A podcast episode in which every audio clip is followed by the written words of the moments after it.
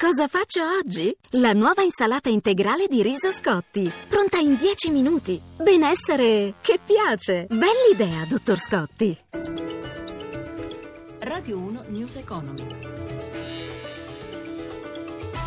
Buon pomeriggio, Danna Trebbi, borse europee positive ma in attesa dell'intervento di Janet Yellen, presidente della Federal Reserve, ne parleremo a ridosso della chiusura delle borse.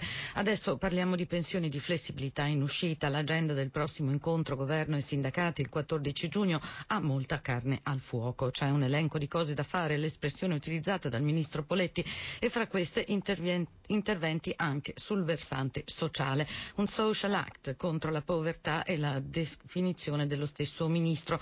Due temi fra quelli in agenda che secondo Guglielmo Noi, segretario confederale della WIL, sono connessi tra di loro. L'intervista è di Massimo Giacomini.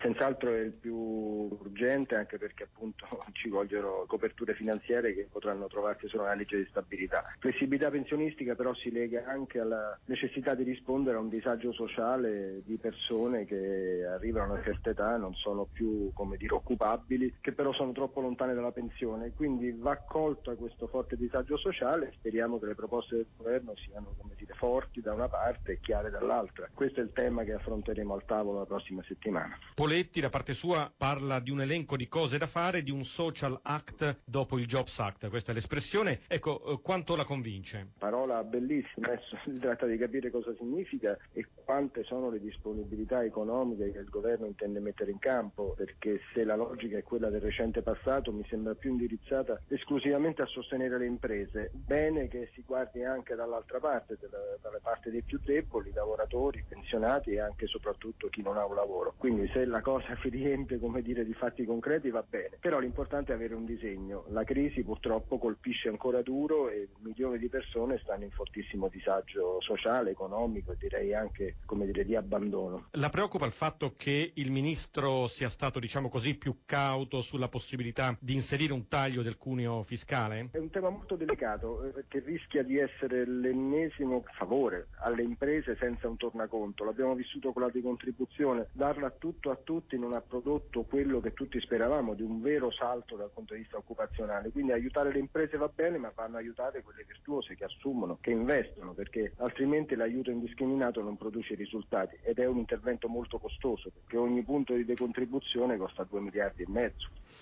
Oltre 18 miliardi di euro a tanto ammonta il fatturato 2015 dei settori rappresentati dalla IPA, l'Associazione Italiana Industrie Alimentari, che in occasione dell'assemblea annuale ha presentato i dati relativi allo scorso anno. Oltre a un fatturato in crescita del 2,7%, in aumento anche le esportazioni più 6,3%.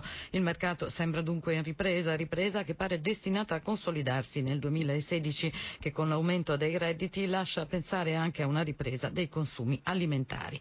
E siamo alle 17.35, le borse stanno per chiudere e noi ci colleghiamo in diretta con Marzio Quaglino da Milano.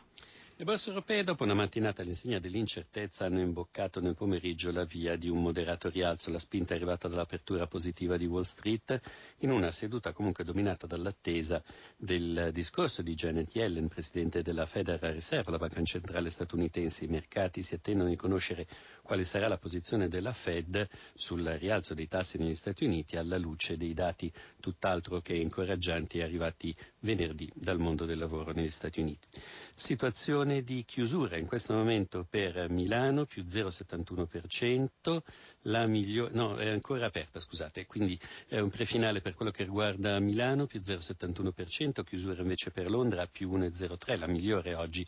Poco sopra la parità invece Francoforte più 0,18% e Parigi più 0,04%. Per quello che riguarda il listino di Piazza Affari, anche qui il, i dati non sono quelli definitivi, comunque da segnalare l'ottimo andamento di CNH Industrial più 6,30 e anche Tenaris più 5,02, negativa invece Leonardo Finmeccanica meccanica meno 2,12, ma occhi puntati anche oggi sui titoli bancari, in particolare eh, non è andata bene per Unicredit meno 1,90 e per Ubibanca meno 1,29, ma è andata invece molto bene per Banco Popolare più 5,04 nel primo giorno di aumento di capitale e bene anche Banca Popolare di Milano più 3,17, Banco Popolare e Popolare Popolare di Milano, lo ricordiamo, sono destinati alla, fus- alla fusione.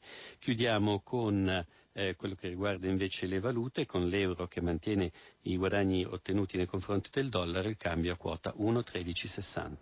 Grazie a Quaglino News Economy a cura di Roberto Pippen torna domani mattina alle 11.32 da Stefano Catini regia da Natrebi in studio una buona serata. Radio 1 News Economy.